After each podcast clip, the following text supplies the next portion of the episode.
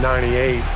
That was my first year coaching, and it, it was our best opportunity, I thought, to win a championship. We were confident that we can dethrone the Bulls. We felt like we were just as versatile. We had Rick Smits, the Dunking Dutchman, Mark Jackson, one of the greatest assist guys the league has seen. We had the Davis brothers,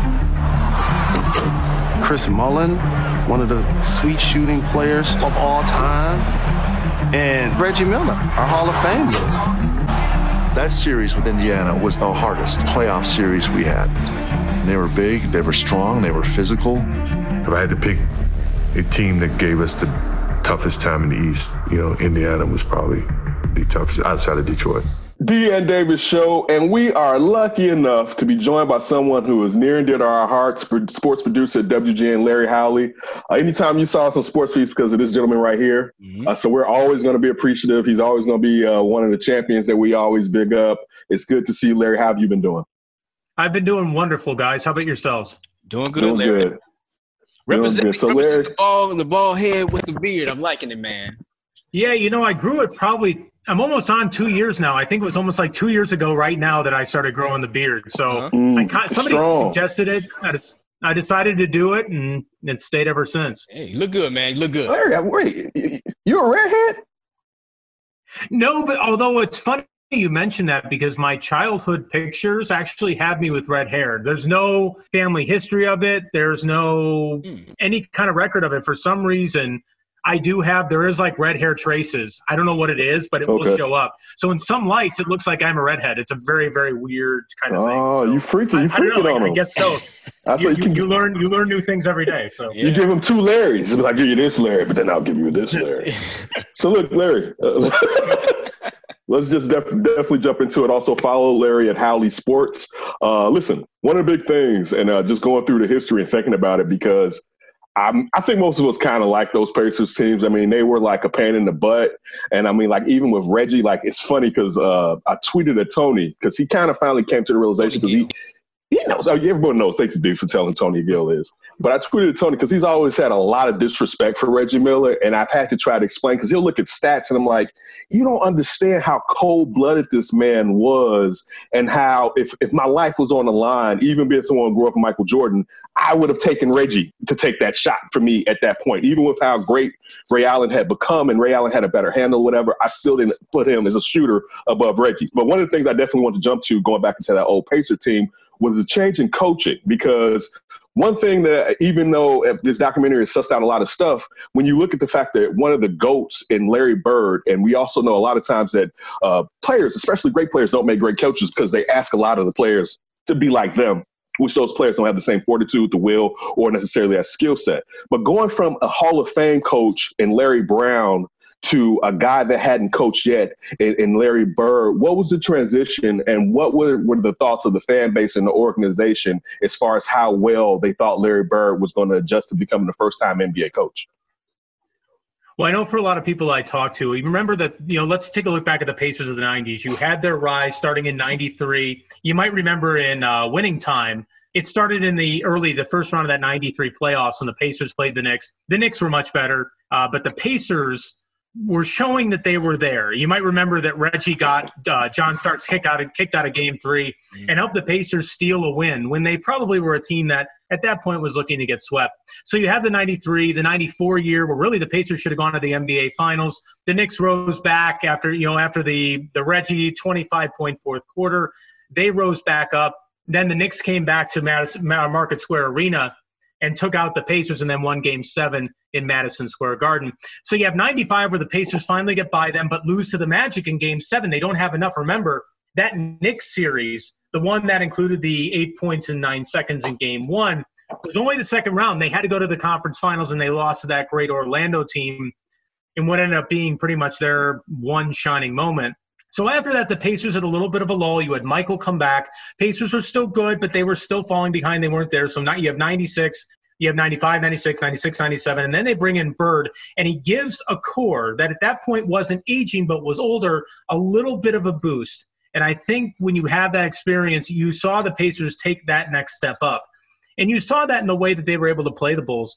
You know, tough intensity. They were tough minded in those games. You know, they lost two close games in Chicago, come back, and win another close game in game three, and then game four, really probably even for a Bulls fan, one of the great games of the 1990s.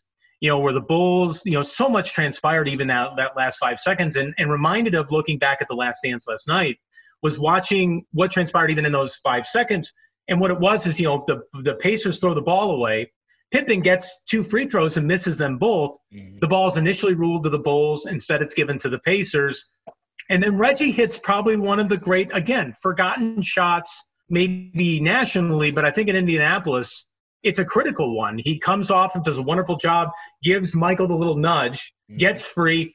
And then even with that, if you if you want to call false, so be it. It's not going to happen. Reggie hits a great off balance shot, three pointer from the wing.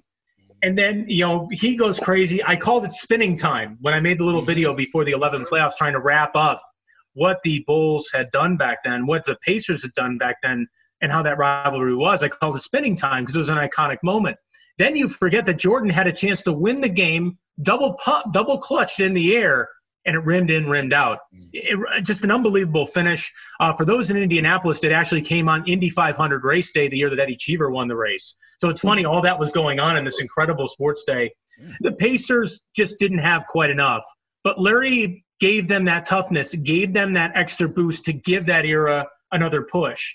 In 1999, they were very close. That was the year I thought that they would win the championship when the Bulls left. And then, of course, in 2000, they went to the NBA Finals, but they didn't have enough you know the Lakers had Phil at that point. You had Kobe, you had Shaq, and their dynasty was beginning. So Larry breathed some life into there. He was that little bit of life the Pacers needed to to have to push themselves back to where they were in the mid 90s and then to take that next step up. They just couldn't quite take that championship step, just a little bit low. But Larry certainly brought a new attitude to it. Dean Davis, right now we have Larry Hawley, sports producer at WGN, joining us to talk the last dance from the Indianapolis Pacers uh, perspective from the 98 team in the Eastern Conference Finals, but also just Indianapolis and the Pacers in general. Uh, one thing you mentioned the 2000 team, and I want to take that 2000 team back to 98 because one of the key additions was a player that his first couple of years in the league with Denver, he, he looked like a bust, and that was in Jalen Rose, who I think a lot of us were fans of with the Fab Five what was it when he got there? Even though he only averaged 10 points basically that year, they they uh, played the Bulls in 98. He was so impactful being a big point guard. And then by the time you got to 2000s, and one thing I always love about Reggie Miller, I don't think a lot of people give him props, he gave his team away at least twice. And he was older when it was the Jermaine O'Neal, uh, Ron Artest time, uh, but still it was his team. He was still in his prime pretty much when he kind of gave that team to Jalen. So how did Jalen come into the team, change the team dynamic, and also him to start to become the star player that, you know, he was, he was a middling star, but he did actually kind of become a star player? I think knowing it, I think he just added a little bit more. He added a little bit more of that, you know, a new kind of look, a new kind of guy to add to that core team. And I think that it just, again, it gave him that little bit of boost, just like Larry Bird did. I think that he was a guy who was able to come in there a little bit of fresh blood, give them a new look, and it kind of transformed their team. I think Jalen did a wonderful job there. I think Jalen had a good NBA career. You might remember actually that when he joined the Bulls, so he was in the Artest trade that came up Mm-hmm. I thought Jalen Brad did a Miller. job of the Bulls to give it. Did he take the Bulls to the the next level? No, but he breathed a little bit more of an of enthusiasm mm-hmm. to at least get the engine started. Because really, for those three four years after the Bulls lost the dynasty, there was nothing. You know, you had the Elton Brand draft. Elton was good. Then you trade him and try to get the two bigs in there. Nothing really got going, and then you you, you bring in Jalen, and they're able to get something started. I think that he just, for whatever reason, was a catalyst for the Pacers. It just took them a little bit more, gave them a little bit more of a different element and really transformed them, just took them up that next level. You have Larry, you add that up. So suddenly this Pacer team that might have been a bit of a low rises back up. You're up there again toward the, you know, very, very close to an NBA championship. Kind of a shame that Pacers team didn't get it because, you know, sometimes fates just don't work out. I really thought, again, I thought even back then, I thought 99 would be their year. Mm-hmm.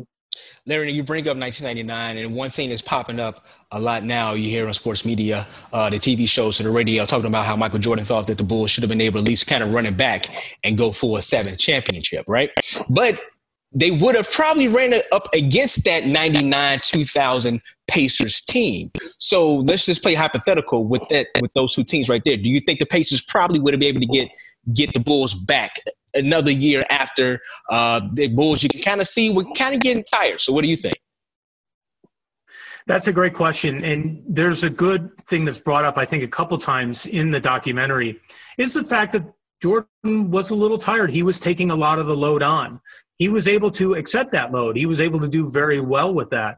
But it was getting things worn down. And I've often debated this, you know, because I often think that if the Bulls, let's just say they, they bring everybody back. Let's assume that Rodman wants to come back for another year. Let's assume Pippen probably signed some sort of long term deal because I don't know necessarily if he would have taken a one year deal as we right. went to the last dance. He was pretty bitter at the fact that he was stuck on that contract for so mm. long. I mean, in many ways, he kind of sat out the early part of the 97 98 season and kind of in somewhat of a, a pseudo protest to that. Mm-hmm. So let's just assume they bring everybody back. I, don't know. I mean, that Pacer team was right there. And it could have been what you could have seen as a situation that came up in 1993 when you had the Knicks build up their team. And then they're able to get the home court advantage, but they still didn't have enough to beat Jordan. They still didn't have enough there. It would have been very interesting to see Michael then seven years later to see a little bit older Rodman, I think of Pippen still somewhat in his prime. I, I, don't know if necessarily in the rest of his career really ever topped that, but he was still in a prime time of his career. He still had something left. Mm-hmm. It's a great debate. I think the Pacers would have had something for him, and I think the Pacers very well could have beat him. But again, maybe it's it's growing up in Chicago and knowing Michael Jordan. It would have been hard to count him out. It would have been a heck of a series. I'm going to kind of assume they would have met in the, the conference finals I, I don't know. It would have been close, but the Pacers would have had as good of a chance as they ever did. But you know, fate's weird. You know, you might remember that was an eight-seeded Knicks team that knocked the Pacers mm-hmm. out. Yeah. The Larry Johnson four-point play at Madison Square Garden.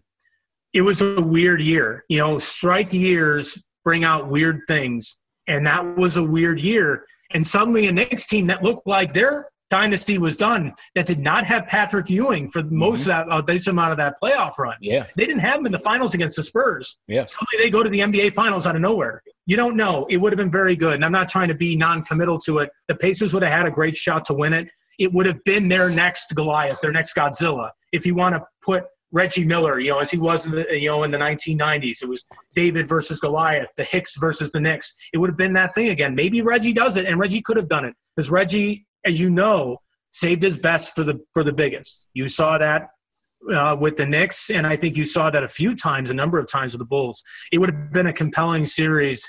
It would have been fantastic. And if the Bulls had gotten past the Pacers, they would have won. They would have won a seventh title. I think they would have been able to get past the Spurs, a fantastic team. But you know, I just I think they would have gotten past them. But it would have been a fantastic series. It would have way to end the '90s. It would have been. But you know, fates happen. It would have been nice. Larry Hawley right here, D and Davis show. Make sure you follow uh, Larry on Twitter at Hawley Sports producer, sports producer down at WGN. I'm gonna put it right back to you on this one as well. Going back to seeing a lot of interviews with Reggie Miller and Jalen Rose, who will swear up and down that they had a better team than the Bulls. With the Davis boys, you had uh, Mark Jackson, Reggie Miller. I know I, I, I want to put it to you. Do you think that Pacer team was actually better than the older uh, Bulls team in 98, 97, 98? It's a great question. I still think the Bulls were just a smidge better. I think they were just a smidge better, and it's all because of Michael Jordan. When you have the best player in the game, it changes everything. It, I really believe it changes everything. But the Pacers were right there. I, I think it was. I mean, in my mind, I think the Pacers, the Pacers, the Bulls, and the Jazz that year were all stacked so close together. Mm. And it was very close that, you know, you I, they made an argument on the show last night that that 98 Pacers team might have been the best chance they had to win an NBA championship, and that might have been true. Uh, the Pacers were the best team in the Eastern Conference next year without Jordan. I, I, think that it would have been. I may check myself on that, but I believe the Pacers were the number one team in the East in 1999. I will check myself on that a little bit. Um, but there, one, it's very interesting to have looked at you know how they did match up. I mean, I think that Rodman still had that great energy. I, I still think he brought a lot to it. I think the Pacers. It, it's it's it's tough to, to really look at it, but the Pacers had everything that they needed, and they had their star in Reggie. You know, you have the Davis boys, you have you know, you go ahead and you have Mark Jackson, a veteran point guard who was brought in to be one of those guys to help out. You know, you've got Jalen. It was very close. I give the edge to the Bulls only because because they have Michael, but it was very close everywhere else. Extremely close. I just give the edge because I think the Bulls had Michael, and I think Michael makes that kind of difference. One person team, though, to not to be forgotten, that definitely had a chance to win the title is the Malice in the Palace team. Like that team, how stacked they were. That I would say that that one with Reggie and Jalen but then the big, hey, you forget how stacked that Malice in the Palace team was. They were they had a lot of talent throughout. Uh, Dean Davis with Larry Hawley still talking about the last dance. Uh, one thing I did want to talk about was the changes in the offense compared to Larry Brown, especially having Reggie Miller such a prolific three point shooter, and when Rick Carlisle was running the offense under Larry Bird. With Larry Brown, they were like 24th in the league as far as attempts. And with Rick Carlisle, they had gotten up to like fourth. And kind of how that is similar to how the NBA is played today, where it's it's it's it's inside out. They played inside out, but not necessarily inside to score. It was more inside to get the defenses to clamp down to get it, the ball back out to their shooters. Yeah, and that's what helped out a lot. I think again another step that they added into that sort of pacer realm, and and you speak of that you know 2004 2005 pacer team. Remember the the Pal- Malice of the Palace game? They won that game. They were up pretty handily, probably double digits easily. Ron Artest might have won the MVP that year. You know, he was who he was. Ron was a character. He was like a Rodman. You couldn't dispute him on the floor what he had done. He had an incredible game that that that day. And they were able to make the adjustments. Again, you have this incredible thing. You have Reggie kind of on his last legs, you know, kind of getting toward the end of his career. By no means was he bad, but he was starting to get toward the end. I think that was his 18th year in the league was 04, 05. And I think they just made subtle adjustments here and there that really helped them out. And I think that that by just adding a little bit to that and being able to have the inside guys where they could do that, and make that work, make that happen. Again, you, you add a little bit to it, and you saw the evolution of a Pacer team. And I think again, 0405 might have been their year. 0304 could have been their year. Mm-hmm. You you might remember the Tayshaun Prince block on Reggie Miller in Game Two. The Pacers go up two nothing. Maybe that. they win that series. And as we look at that, you know, as we look at what the NBA Finals were that year, you know, the, the Lakers, which looked to be another great dynasty team, they were kind of on their last legs and kind of ran out against against the Pistons. That's another year that the Pacers had that they were very close. It's it's amazing because the Pacers had this 15 year sort of window to break through for a championship. You know, they ran into tough Knicks teams. They run into an Orlando team. They run into the Bulls. Had bad luck in '99. Run into the Lakers in 2000.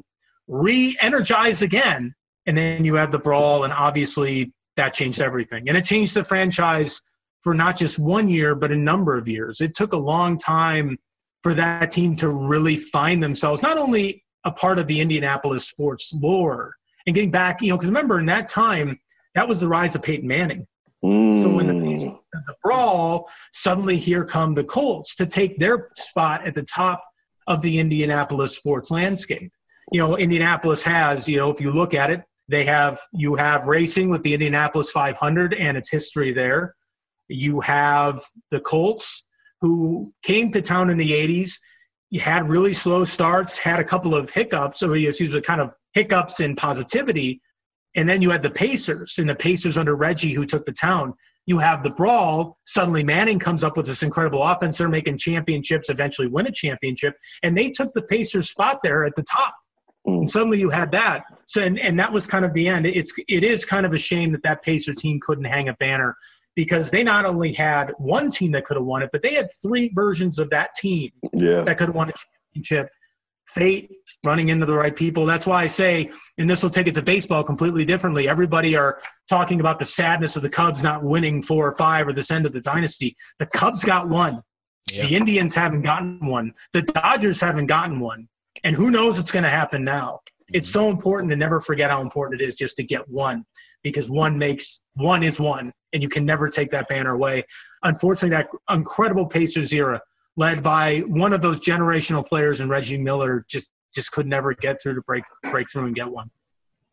Dean Davis, right here, we have Larry Hawley, uh, producer, sports producer at WGN. Uh, Larry, real quick, because uh, I want to focus on Reggie, because one, when you brought up the Tayshaun Prince block and going back down memory lane, I remember because that's like either the season after or two season after uh, Reggie had like the scratched up retina or whatever, and he was finishing everything at the rim. And we know Reggie, I mean Reggie was more of a layup guy, yeah, but he was he was finishing at that. He, old Reggie was finishing everything at the rim around that time. But really, I, one thing I, I definitely wrote down, I, I, had to ask you is, what's the? I, I, mean, from looking on the outside, the lack of appreciation for Reggie Miller, with no statue being outside, he carried uh, Indiana basketball.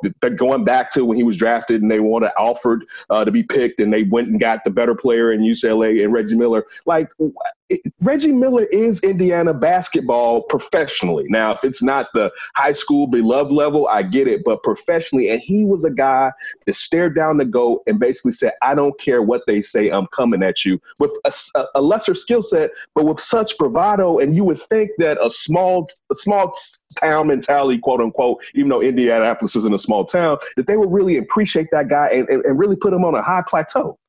Well, I think they do. I, I, I, a statue, a statue. Eventually, they'll build one. I think eventually they'll do that. Reggie is appreciated by that town, and he he is an icon. He's he is a. If there's a Mount Rushmore of Indianapolis, he's on it. I, I, I think he's on it. It's him and Peyton, in my opinion. Now, the Pacers, to be fair, have a very proud ABA history. Mm. Three championships iconic players. Roger Brown, a fantastic player that I think gets overlooked in the history of, of, of professional basketball. Uh, if you don't know about Roger Brown, you need to learn. People need to learn about Roger Brown. Fantastic player. Uh, Mel Daniels, amazing player. Mel Daniels, an incredible player. He's in the Hall of Fame. Uh, you know, Bob Slick Leonard, the head coach. Great professional history of basketball in Indianapolis that comes before Reggie. But let's go back to Reggie there's no doubt in my mind that Indianapolis loves him. He's embraced. He is a man that helped to put Indianapolis on the map as a professional sports town. There's no doubt about it. I think the people love him because he was that guy that said, Hey, we're going to take him on. We're going to take on the Giant. We're going to take on New York. This is our team. We can go in there. They call us Hicks versus Knicks. We don't care. We're going to be those guys. He embraced it. He embraced being the David versus the Goliath. He embraced being a guy that people may not have wanted at first. People wanted Steve Alford. Take you back to 1987. Take you back to then, the Indiana basketball. The Hoosiers had just won the national championship. They did so with Steve Alford as the leader. They did so when Indiana basketball was at the zenith, when the Hoosiers arguably were the most popular team in the state. Um, you might argue, you know, Notre Dame is so national, but but I think Indiana basketball is the most popular thing in the state. Yeah. Um, Donnie Walsh made an incredible move there to take a risk and say, you know what, we're going to go ahead and take this guy. And people didn't like it, but he was okay with doing that.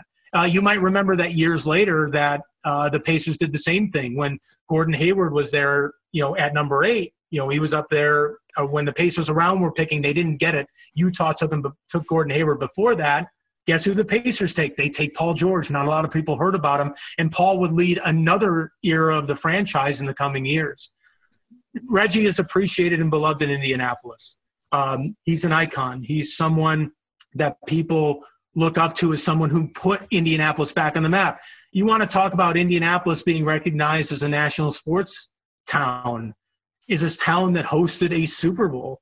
Reggie Miller has a lot to do with building that profile for what he did against New York in the 1990s, what he did against Chicago, uh, when they faced in the late 90s, and then eventually getting the Pacers over it. So many reasons why. Again, I think that it was the way he played. People respected that. His clutch play, remember, he was as good in the big moments as anybody in the history of the game. And again, he stayed in Indianapolis. There were moments that, that he thought about it, but Reggie stayed the whole time. He played every year in Indianapolis. And I think there'll be a statue of Reggie someday and he'll continue to be adored. He, he is a hero in Indianapolis. He's an icon, and he always he has been, and he always will be. D and Davis show right here with Larry Hawley of WGN sports reporter, uh, sports producer. I'm sorry, uh, down there. Also, make sure you follow Larry on uh, Twitter and Hawley Sports. He has some really good content there. Really, really good mm-hmm. content. Uh, all right, Larry. So give us. I've never been to a game down in Indianapolis uh, basketball arena. Ken has, but as a fan, give us the perspective of watching the game down there, not the new stadium, but at Market Square Arena because you see uh, in the last dance, the one shot of the lady in the background. Uh, I think she could. I think she works in television as, as well. I'm not for sure. I think I saw something on Twitter saying, "Hey, everybody see me," but just seeing her just going crazy and us being Bulls fans looking at the games down there, it's like, man, these folks are nuts. But we can get a little crazy up here in the United Center too, at old Chicago Stadium. But give us a uh, take us in as as to like what it was like to watch the game in Market Square Arena. I feel terrible. I actually never saw a game there, but I talked oh. to tons of I've talked to tons of people who have. Okay. Uh, it was an amazing arena. It was really built for basketball. Mm-hmm. And you know, if you might know a little bit about Indianapolis history, it actually hosted the Indianapolis Racers of uh, the, the WHA, which was going on uh, back in the 70s for a little bit. Mark Messier, Wayne Gretzky had a little bit of time there. They had one really good team there. Uh, so hockey hosted, but it's a basketball venue. It was extremely loud, from what I've always heard. Extremely passionate guys, uh, people who were uh, men and women, I should say, extremely passionate fans, and the place was built for noise. Like Chicago Stadium, mm-hmm. it could get extremely loud. Some of the most passionate, loud fans that were there, and made it a true home court advantage for the Pacers. Uh, when they went into the arena, they did so uh, when they were at the end of their ABA days. So the place really developed kind of its own sort of character later in its life almost in some ways like Chicago Stadium did for basketball when it became this incredible venue when in the final years when Jordan was there. You see passionate fans. There's a Flamingo guy uh, that I'm trying to remember his name off the top of my head. I did a story on him because he's actually still going to uh, Conseco Field. Well, it's Conseco Fieldhouse now, Bankers Life Fieldhouse, and I think they may have even undergone another name switch since then. Mm. And it's you know again, Market Square was a home floor advantage like you would have for Chicago Stadium like the Knicks had when they had a Madison Square Garden at times uh, during the 1990 or mid 1990s. In 1992-93, in fact, the Knicks I think lost four total games. They they played maybe about 47 before they played the Bulls, and the Bulls were able to knock them off. By the way, random note: greatest game of the dynasty, 1993 Eastern Conference Finals, Game Five. No doubt about it. One of the best. If you haven't seen it and you want to go on YouTube, go take a watch. In my opinion, people forget about it best game, maybe one of the best endings with Charles Smith unable to get a shot off somehow, some way. Just kept blocking him. Yeah. Smith again blocked, Smith again blocked, Smith again blocked. Finally, Horace to MJ to BJ runs down the floor, puts it in. You see Jordan going nuts, jumping up and down, firing yeah. up. Uh, one of the great Bulls games, but I digress a little bit for that. Market Square Arena had that, and it was a loud venue with very passionate fans a, a place where the Pacers came in there knowing they had a home floor. You look at one of the great, as we I mentioned it a little bit earlier on, one of the great Knicks wins of that era, which kept their finals hopes alive, was the 1994 the East Finals Game Six, where they went in there. So this is after the Reggie incredible fourth quarter. Spike Lee gets a seat. I think it was a car dealer who gave up his seat. Mm. So you know Spike could be down there to watch the game. Uh, obviously, fans were were razzing him quite a bit. Knicks go in there and pull off a pretty incredible victory. Um, when you know Reggie Miller, you know he um, in winning time, Reggie mentions that he missed a free throw with a chance to give the Pacers the lead, and how that kind of turned that game. Um, interesting again on another tangent. Uh, mentioned last night, and I've heard that before. 1998 Game Seven of that East Finals, there was a jump ball with Rick Smits that he didn't get in the fourth quarter. The Pacers had a chance to increased the lead, I believe, up to about five or six. Five points. Yep. But I didn't get up that. Pacers don't get that. Bulls come down, tie the game, you know, and they never got the momentum back. Mm. But Market Square was a place like that. Incredible venue. Yeah, from my experience, and it was at Conseco in the playoffs. Uh, me and my buddy went, and uh, listen, it was it was compared to the United Center, it was a lot more dudes uh, there then because usually it's kind of mixed at the UC. But the thing was, they like you said, they were very passionate. But this is the thing, walking out, they were pretty nice, and like the Bulls had we, the Bulls had won that game. Uh, and people only rags people were giving us is they didn't actually believe we were from Chicago. They thought we were from Indiana that were Bulls fans. Mm. And I was telling the guys, like, you can come look at my license plates. They're Illinois license plates. But the thing that I always take away from that game is how nice those people were when we were walking back. We had to walk blocks to get back to my ride, and how just cool. But like people, of course, they team lost, but it wasn't anger. And you know, when you're in a different city, those are some of the things that stick out to you because you're not at home. Anything can happen. That's one thing that I always just I keep in mind is how nice unnecessarily those fans were. Uh, Dean Davis with Larry Hawley, uh, sports producer at WG, and Larry. I want to ask you a, a question on some of the players from those teams that are kind of unheralded. Uh, of co- course, we heard the name Dunking Dutchman, but also, I mean, you know, I'm Davis, so the Davis brothers in my house you know, we kind of had an affinity for the Davis brothers, and uh, at that time to have a tandem of power forwards, mm-hmm. you know, that that that nobody really had that. It was where one of these guys gets tired. You had these three bigs at the time. How important were they to the contribution of that team? In particular, I, I, Rick Smits, who you know, at the he was ascending at a point where you could say he was the fifth best center in the NBA, maybe 7th mm-hmm. and then it kind of just it kind of petered out. You know, like what necessarily happened with Rick Smits, and what's the impact of uh, Rick Smits and the Davis brothers for that Indiana, uh, I won't say championship run, but playoff runs. Well, I mean, he was getting up there in age. You know, I think it was simply a, a case of time. And you're right about Smits. Uh, you know, I think that was just simply was. I believe he retired after the 2000 season. Uh, that was pretty much about the end. So when they made the finals again, they were probably that kind of group, and that run was right there at about the end. Reggie certainly was not, but a lot of those other guys were. And it's the same impact that you might say the physical players had on the Bulls. You needed rebounders to win in that Eastern Conference. You had to have your big guys to go up against, you know, the, the Ewings and, and the Oakleys and, and the Masons of New York. You know, hmm. eventually with the Bulls, with Horace Grant and Bill Cartwright. Bill Cartwright gets overlooked a lot when it comes to these Bulls teams. You know, there's a reason why the Bulls traded Charles Oakley, a very popular player with Michael Jordan is they had to have that muscle. The Eastern Conference, you needed muscle. You had to have that muscle to go in there and be a tough team. And the Davis guys were it. They were the guys who could go in there when New York would come at them and smack them back. And you saw that especially come out winning time with how important they were when the Pacers were ascending. So when we're going past the 93s into 94 and 95, they, they were the muscle, they were the talent inside that would allow the Pacers to counter it. And again, free up Reggie to do his thing they were incredibly important. Just as many of those power guys were in the Eastern Conference, they were incredibly important, huge in many ways. That's what teams needed to do to, to win back then. You had to have the muscle. Uh, perfect example for the Bulls, 1995. Who was your rebounder when they made the playoffs? Who was your guy? He really wasn't there. You get Dennis Rodman. You take a team that's losing to Orlando, a team that had incredible talent, and you're blowing past Orlando in four games next year. Right. The muscle was big. Having that muscle, talented big men meant something in the Eastern Conference back then. The Davis brothers were huge, and especially Rick Smits, one of those guys endeared to Pacer fans. You know, unknown, develops himself with the Pacers, becomes a part of this iconic team. One of the more popular players in the history of the Pacers, certainly for that era. Mm. One guy, and you don't even have to expound on him, but one guy that I always think about in today's basketball since it's positionless is Super Tweener Derrick McKey. Because at that time, if you were a guy that was a small forward, power forward, but you really were you weren't swole enough to be a power forward, and you were too tall perhaps to be a small forward, you were kind of thrown into that that ah we don't kind of know role. And I just sometimes think about players like that, players like even though it, the, the, NBA changed like Antawn Jamison and stuff like that. But one thing I did want to ask you before we get out of here, uh, one of the the biggest parts of uh, the Last Dance was the Bulls versus the Pistons and how the Pistons basically sharpened steel in the Bulls and propelled them to be a great franchise.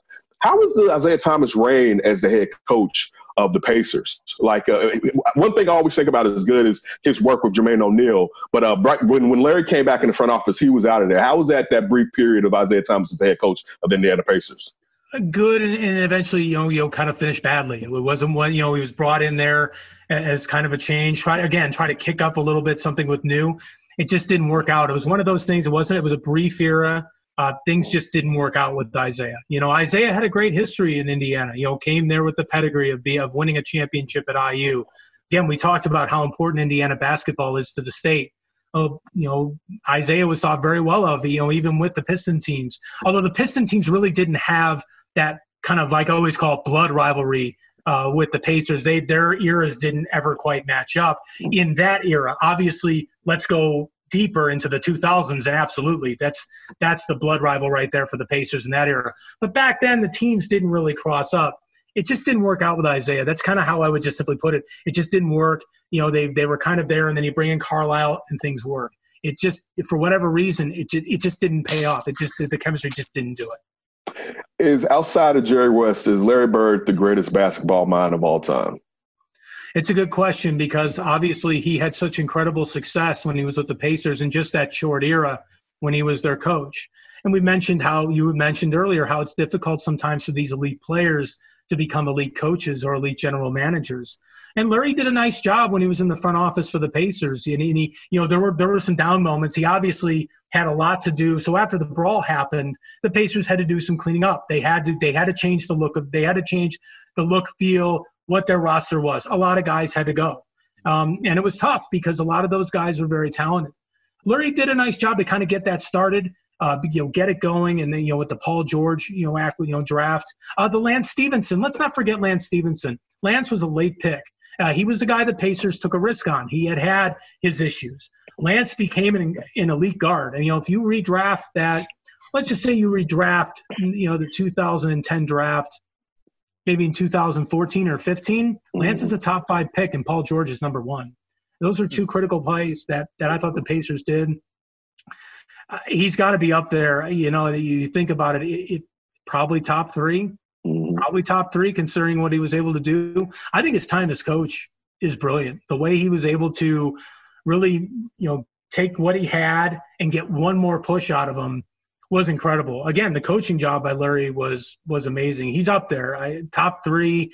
It's hard for me to pronounce him as the, the greatest of all time. I know some people uh, who claim he's the greatest player of all time. A lot of people love Bird. He has incredible following. I, as far as being there, I think that I think is one of the great minds. He's right there. He's up there. He certainly is up there. Could he be top? Sure, he could be top three. In my mind, he's top three. So wait, you're putting uh, Red Auerbach and Jerry West ahead of him. I take it. Probably, probably. Okay. I think probably that they're up there. I think Larry's up there. He could be in the top five. It's one of those interesting debates. And in your mind, you kind of know who's there. It's kind of like in your mind. In my mind, for me, the best players in the history of the game, I, I, I have Jordan one. I think you can put LeBron two, maybe Kareem two, three. And once you get after that, you, you, can get a little, you know, froggy with things. You know, yeah. you can get a little bare. You know, yeah. you could put Larry Bird at three. You could do, you could do Michael, LeBron, Bird. You could do Michael LeBron Magic. You could do Michael LeBron Kobe. Mm-hmm. You could do Michael Kareem and, you know, yeah, and LeBron. There's all sorts of wonderful. It's a wonderful debate. I don't think I don't really get into it. I've actually been a LeBron fan for many years. Mm-hmm. I think he plays the game well. I think he can. He the way I, I like how he is as a leader off the court. Personally, I think that he's really done a wonderful job to do what he can for the community. I'm not saying that that's a requirement of athletes, but I think he's gone above and beyond. I love the way he played the quote unquote villain role when he went to Miami. I, I, thought it was wonderful. I thought he added that element back to the league and made it so much more compelling. He goes back to Cleveland. So I have a lot of respect for LeBron and have a lot of respect for, you know, Kareem and, and Larry and, you know, what Larry did to create his own Celtics dynasty and then come very close a couple times to doing the same with the Pacers. But for a long answer, yes, Larry's Larry's up there. All right, Larry. So, what do you think about the current state of the uh, Indiana Pacers? You know, I'm really curious to see what you know what becomes of Oladipo. Obviously, he's going to be up for a contract extension soon, and and it's been amazing to see. You know, we talk about Indiana icons. You know, Victor Oladipo is one of those guys uh, in the kind of rebirth of the program following the Sampson era, which they had a lot of scandal and. Mm you know you have this kind of disaster that you know goes under you can give to me to tom crean who i think did a hell of a job and doesn't get quite the respect one of the reasons is is because that oladipo zeller team couldn't make it to the final four and was there. I'm really curious to see how victor oladipo develops as an icon of that team. Is he next? Is he the next reggie? Uh, is he the next paul george? What is going to become? He's the most compelling guy. I'm really curious to see what's next for him because Victor had a major injury. That's the most compelling element of the team for me. I'm really curious to see because Indiana's had these really big stars. They've had the the Miller. Uh, you know, they had to a degree what was going to be the Artest. I think Ron could have maybe ascended to that. We'll, we'll never quite know.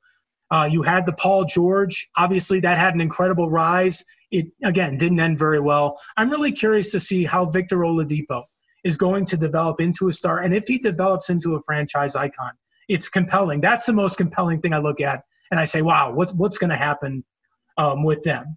What's going to happen with them? They probably have a little bit more, but I think they've got a good thing going. Um, I think if if the Bulls were going to be anything they would do, it'd be cool to see them kind of do what Indiana's done and mm. build slowly, build yeah. to the modern game. It'd be great to see what the Bulls can do. And I said, I'm really happy the Bulls have finally chosen to rebuild and chosen to take a different path. Um, there's my whole debate on the uh, eras of John Paxson, these two distinct eras that border on generations. That's mm. probably a whole nother podcast on how much. it's a whole nother podcast. It's a whole nother podcast. I have my memories of John Paxson are very fond, very fond because mm. of the John Paxson of my childhood. Right. Not of the John Paxson of you know a guy that just that was able to get an incredible player in Derrick Rose, and when things went wrong, the franchise could never do it, and then when they tried to rebuild, it just didn't work. And you know, there, there are two different eras, and it's interesting. It's a generational line. It's always very interesting to see how it goes. But again, that's the long answer. I probably go on too much. But Victor Oladipo, I'm really curious to see what his place in history is going to be in that franchise. All right, Larry, and you also said that you could have. We talk about this last dance for hours and hours and hours. Obviously, we all loved it. We loved every episode, ten episodes of it. But what was your biggest takeaway from the last dance? I think the biggest takeaway for me is the fact that we continue to see the human Michael Jordan hmm. because someone who as a kid grew up as Michael Jordan as this icon, hmm. this superhero, I had posters, I had jerseys, I had T-shirts.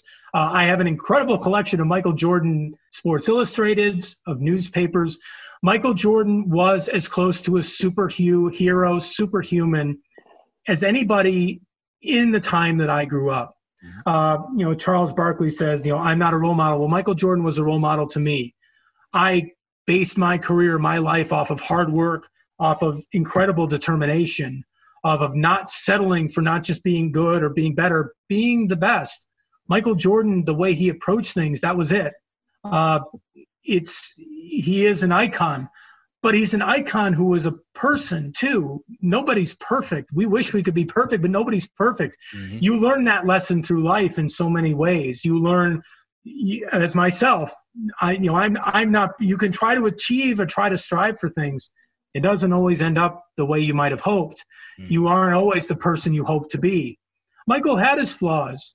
You know, Michael did like to gamble a lot, but he, was it a dangerous addiction? No, he could pay for everything he could. Yeah. You know, but these flaws were brought out. You know, you saw how competitive he was. He frankly was a, a jackass to his teammates at times. He was a jackass to his teammates at times. He started fights. He would pick at them. He picked at Jerry Krause. He was a competitive guy, sometimes to a fault. But you saw a human side of him. You saw Jordan acknowledgement that that's who he was. Michael was human. He admitted he wasn't perfect. He admitted the fact that he did so was because he wanted his teammates to be better, but he also had this incredible drive. He was candid. He was open with it. I think that's why he released it. We learned that Michael Jordan wasn't perfect many, many years ago a new generation just learning about Jordan beyond the highlights, beyond the stuff they may read. You learn that now. Michael Jordan was a human. Michael Jordan was this incredible guy, but he was a human too. He got tired. He got tired in 1993. He was exhausted. And the greatest player in the world could step aside and pursue a dream he always had. He had the guts to do that. And he took criticism for it, as we saw with Sports Illustrated. You know, Michael put himself out there for true criticism but he did it. He was a human. He had a dream. He had something in his mind that he wanted to do. And we saw these human sides of Michael Jordan a guy getting tired, a guy who admitted, you know, maybe I was too competitive. We hmm. learned about the human Michael Jordan beyond any of the little tidbits that were really cool. By the way, the last ceremony for the last dance was just fantastic. That was amazing. I, I would kill to have heard that poem. Right. We yeah. learned yeah we learned more and more that Michael Jordan was a human being, along with being a superstar, being a Chicago icon, um, being arguably the greatest athlete in the history of Chicago sports. Um, Walter Payton will have something to say, and yes. all those of the supporters of Walter Payton will have something to say about that. One of the great icons. You know, Michael Jordan was not perfect. And over the course of 10 episodes, we saw that. we saw a human Michael Jordan, not just the superhuman Michael Jordan. One thing that I can say that I didn't think about, I was watching. Uh, it may have been. It was maybe first day. No, I was watching NBA The Jump today. Trace McGrady was on there with Rachel Nichols, and they also had uh, they also had Richard Jefferson on there. And one thing that they said that they think that this thing is going to be, as far as the Last Dance, so great for future generations because they never saw Mike, but also his competitiveness. It's in this AAU world that we live in, where everyone wants to be chummy. They're going to be kids that are going to look at Michael Jordan like, no, I want to be like that. And just like what you just said, which was very compelling, Larry, as far as how like I used to say as far as Michael Jordan, I, I didn't look up to athletes as, a, as, as like to be my hero, but I did actually look at him as someone to follow because he didn't just want to beat you, he wanted to destroy you. And like coming from Chicago, like anything competitive, I feel like that was our nature in that generation. Yeah, I didn't just want to inch past you. I wanted you never to come back. And it was great hearing Michael say that. Then when you gave team in that last year when Scottie sat out, well, Scottie was injured, but he had delay surgery, how it gave teams a chance to actually think there's a chance to beat the Bulls. And you never want to give your any, enemy any type of inkling that you're slipping. So I'm, I'm in total agreement. Uh, actually, I feel like I need to go and do something harder right now after this conversation. I need to focus my mind. Uh, but definitely, uh, it's been a pleasure and it's been great getting your angle yes. from the last dance, Larry. Anybody follow Larry at Hawley Sports. Uh, wonderful gentleman. It's always been a pleasure for us. And we always appreciate you. And we wish you and your family nothing but safety during the COVID 19 stay at uh, stay in shelter that's going on right now. And even after it opens up and we all go back out, please still stay safe. No, thank you, man. I appreciate it, and I wish the same to your families and uh, to Kenneth and Demons. Uh, the respect I have for what you guys have done is absolutely incredible. You've built this growing almost empire now that is this uh, this this podcast. You've done it all with your hard work, your determination. You made it easy for me to pick you to come on Sports Feed because you guys aren't are afraid to express your opinions. You're not afraid to put in the work to get yourselves out there. Uh, I've said before, you guys are an example for those who are coming up. You talk about Jordan being example for us. You're an example for those sports fans who want to start a, podcast, who want to become a part of the mainstream in the city to which they enjoy the sports. You guys have provided that that blueprint in, in your own way, and and much praise to you guys for what you've done, what you've built. Uh, and what you will continue to build. And even just during the the pandemic, what you guys have done as far as producing content when there is no sports. Um, like I said, man, I looked up to you guys for what you guys have done. It's impressive and uh, continue good work. It was my honor to join you and, and hope I can do it again. Anytime, Larry. Thank yeah, you, man. man. Look, you mean tremendously a lot, and our stepping stones come from you setting us out there, and I always remember that. Yes. No, th- thank you. All right. Thanks, Larry.